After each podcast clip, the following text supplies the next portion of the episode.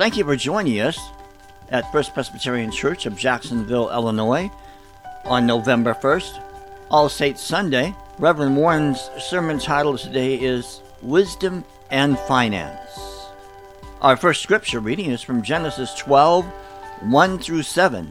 The gospel reading comes from Luke 15 11 through 32.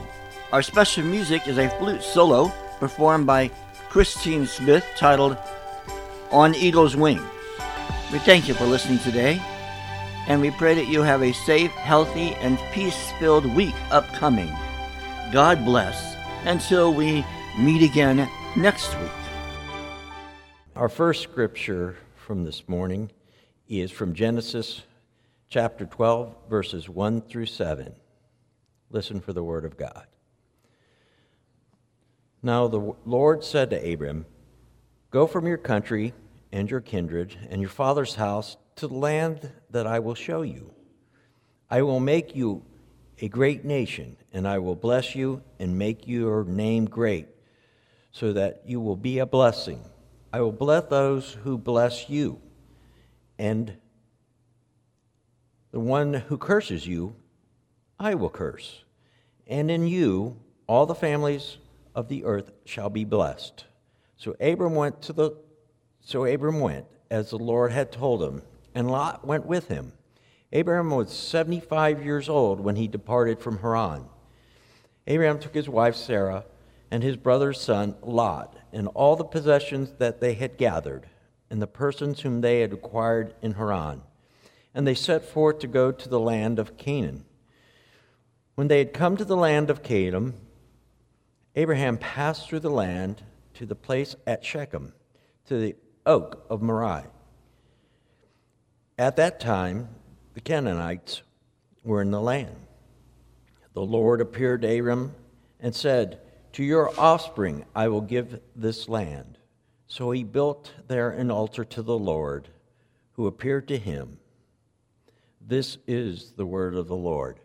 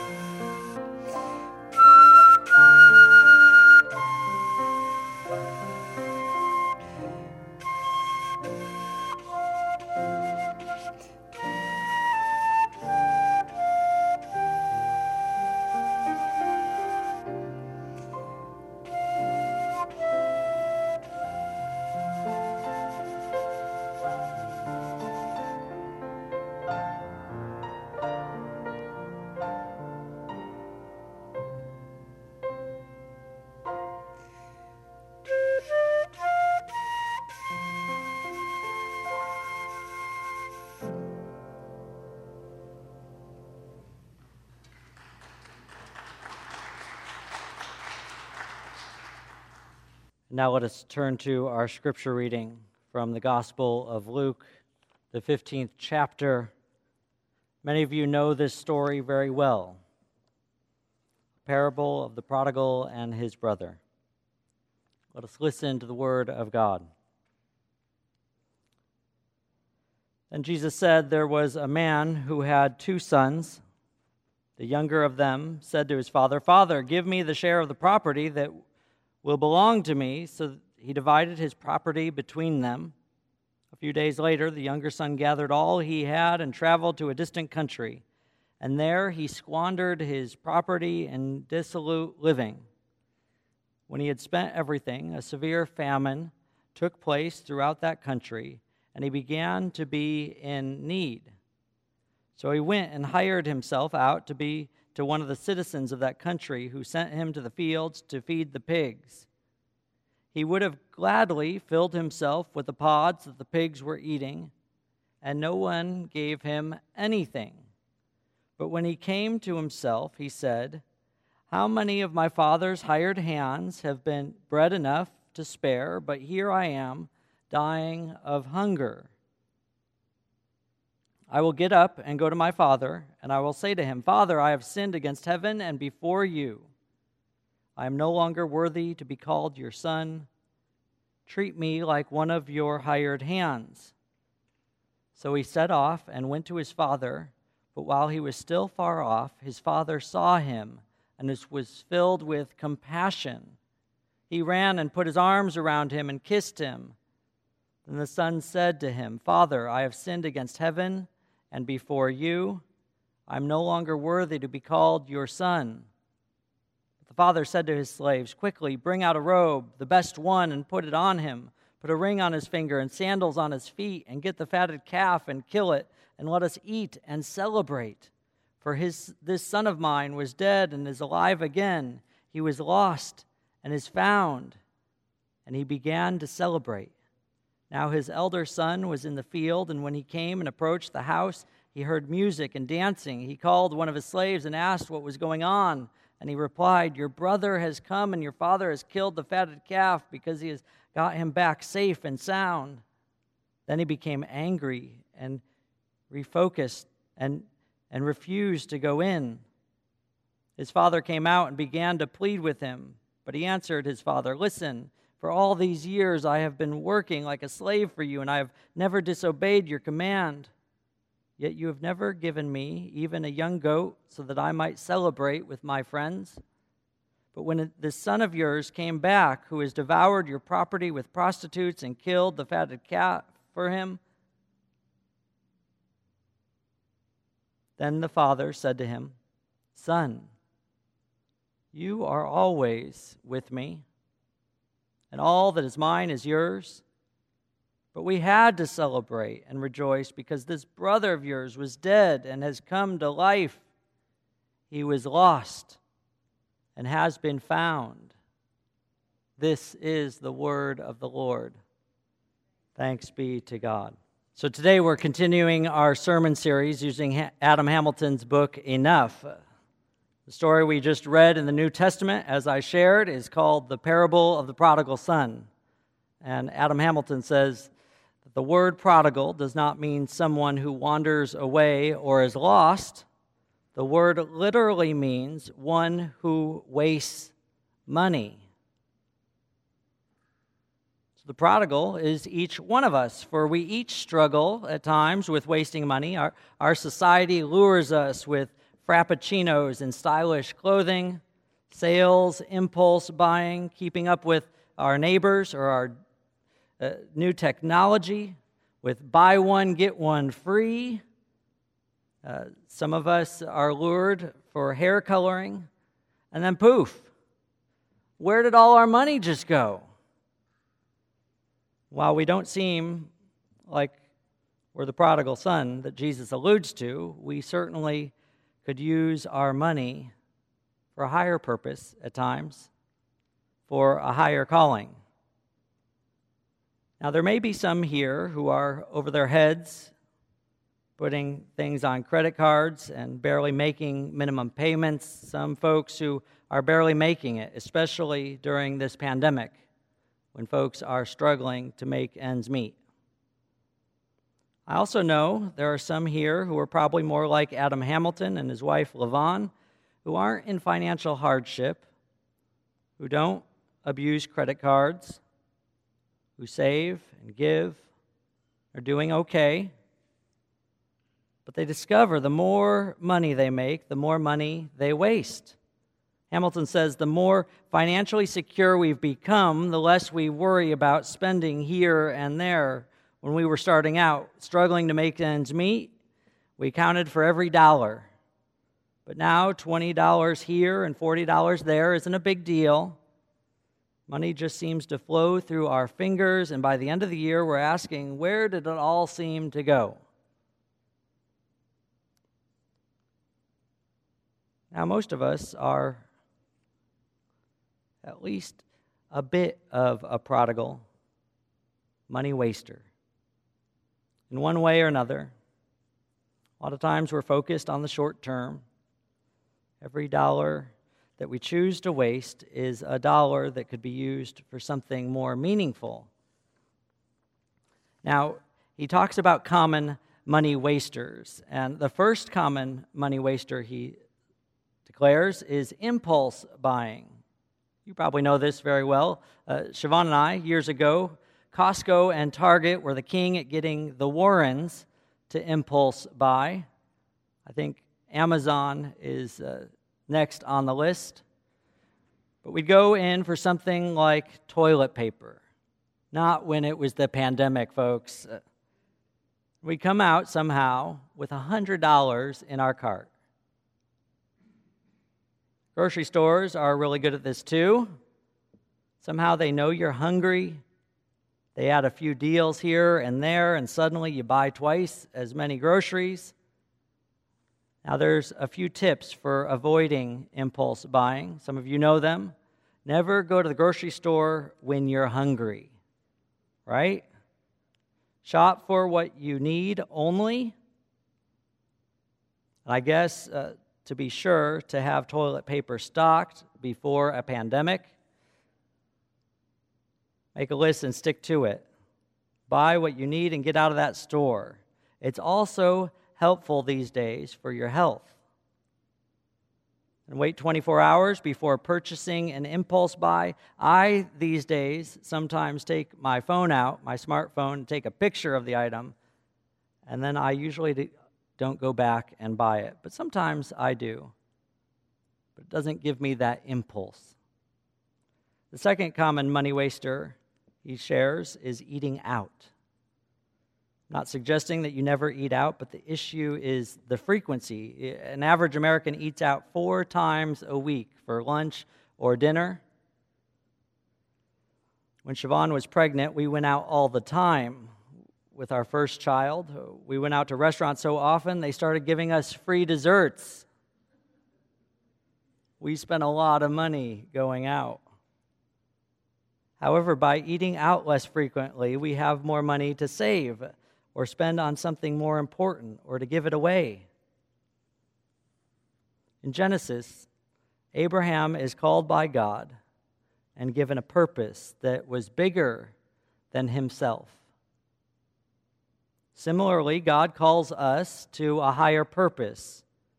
We're made for more than just consuming. We are made for an important purpose. Certainly was a hard lesson for the prodigal son to learn, but he finally figured it out the hard way. And yes, sometimes we have to learn to do it that way too but maybe some of us can learn from this story. Each of us is created to care for God's creation, to love God and one another, to care for our families, to care for those in need.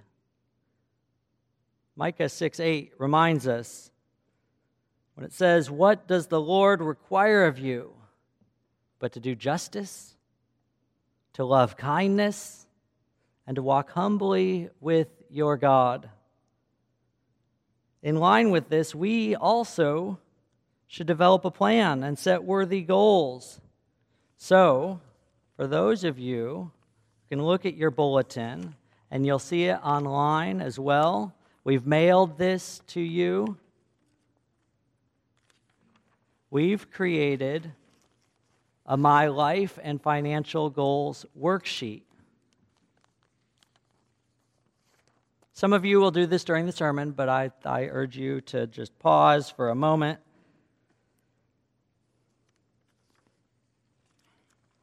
It might sound silly, but this is for you to work on this week. You can see there are two short term goals, two mid range goals, and two long term goals. Uh, some of you do this at the beginning of the year, January. And at least one goal in each category should relate specifically to your faith. What are those goals? You have them. We're created for a higher purpose, so we can't just waste our money on impulses and take out food and, and things. So we want to lean toward these goals we make. And then we also added in your bulletin it's kind of in the announcement section right before this page.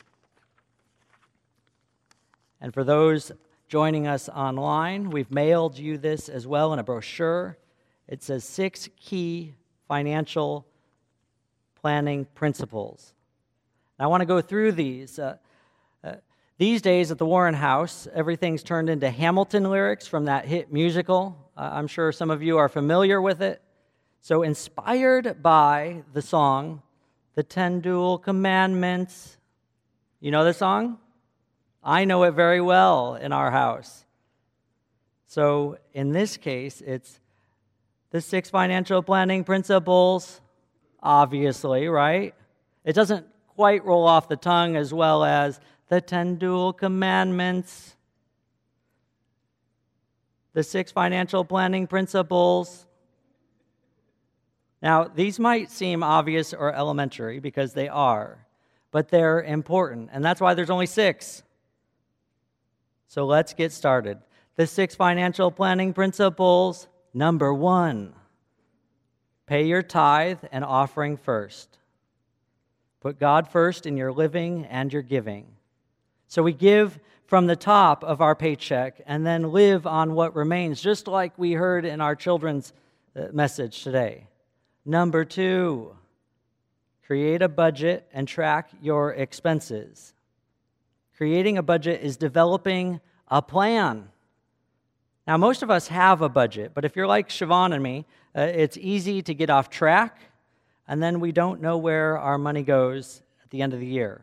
So I encourage you to use that extra bulletin insert, basic budget worksheet, if you need help creating a budget.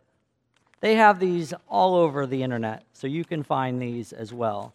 But it's a simple one with percentages and basics of where our money goes. Number three. Oh, I didn't, I didn't do it right. Number three. Is that right? Number three. Simplify your lifestyle, live below your means. Come on, folks. Have you heard this song? Number three, simplify your lifestyle, live below your means, because this discipline is critical to the success of any financial plan. Now, we'll be talking about this during next Sunday's sermon. Number four, establish an emergency fund. Financial planners recommend beginning with $1,000 and building it to three months' worth of income. If you don't have an emergency fund, take time to make one. And when you have this amount, you won't need to use your credit cards as often. Number five. We're almost to six. Number five. Pay off your credit cards, use cash and debit cards.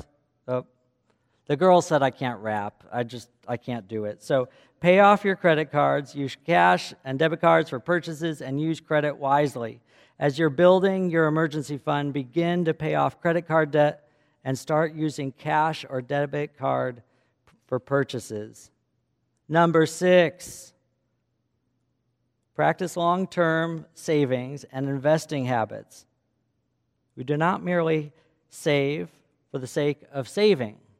Saving is meant to be purposeful. And there are three types of savings that we should have emergency savings, which we talked about, savings for wants and goals, and then the third is retirement savings. So we each have a plan. I know I've given you a lot of worksheets and work to do uh, over these next weeks, but it's because we're called to live with a higher purpose. And all of us should be clear about what that higher purpose is using these six financial planning principles. So that's it. My musical number is over. Phew. If you want to repeat or review of that little six financial planning principles, you can go back and review it on the video. We have it taped forever. but I want to close with this story of why developing a plan matters.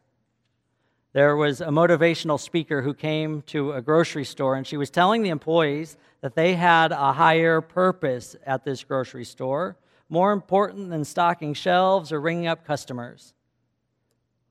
Because each of them had an opportunity they met to bless someone. And after hearing this, Johnny, a 19 year old grocery bagger with Down syndrome, took her words to heart. Johnny went home to try to figure out how he could be a blessing to others. And he finally came up with a plan. Each night, he would search the internet for a positive saying to encourage folks. And each night, he printed 300 copies and cut the sayings into individual strips. And the next day, he put the saying into the grocery bag for each customer. And he told each customer, I put a saying in your bag. I hope that it helps you have a good day. Thanks for coming here. A month later, the manager noticed that Johnny's line was, was much larger and longer than any others. He, even when he announced that there was no waiting in, in lines two or three, no one budged from that line. Because people wanted Johnny to be their beggar, even if it meant waiting he touched them and filled them with hope because he had a larger purpose. He was a blessing to others. And in order to do it, he developed a plan and lived it out in a simple way. It not only changed and affected his life, it impacted many others. That's what we've got to do. We're not just consumers. We each have a higher purpose, a higher calling to do justice, to love kindness, to walk humbly with our God. And in order to do that, all we have to do is set a few goals, change a few habits. And I encourage each one of you here this week to use these worksheets to pray, to keep these six financial planning principles handy, to live in such a way that we can be a blessing to each other, to live out our higher calling. In the name of the Father, and of the Son, and of the Holy Spirit. Amen.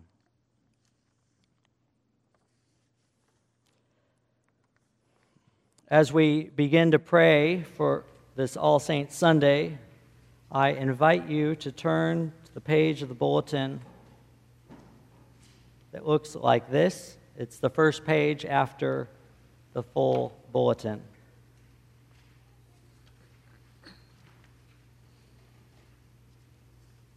Let us join together in prayer. God of consolation, we remember those who died. For those who passed away quietly, we ask for a joyful passage into your spacious heart. For those who suffered great pain, we ask for respite and the comfort of your compassionate embrace. For those who died too soon, in sudden and unexpected ways, we ask for peace and surrender into your loving care. We pray, give thanks for George Clark.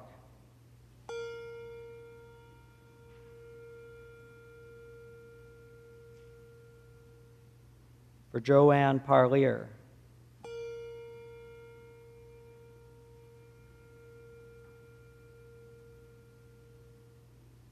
Elnora Harriet Williams.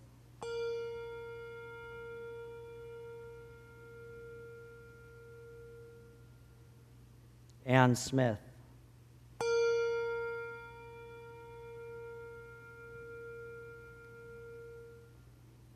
Mary Alkire.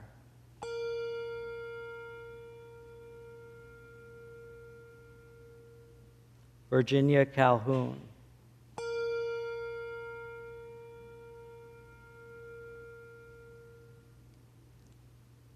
For Dr. William S. McKinley.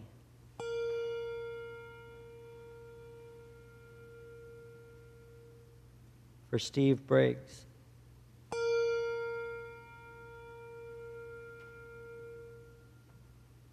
Andy Cultus.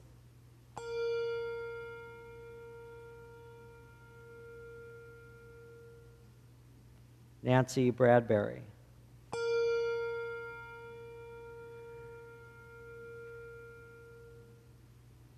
Lloyd Frank Slagle.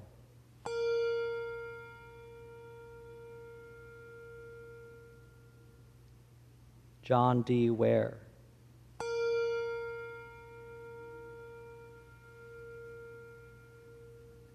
Connie Rogie.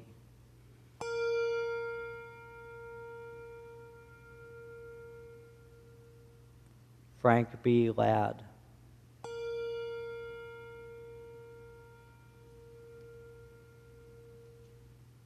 And for all those who died during this pandemic.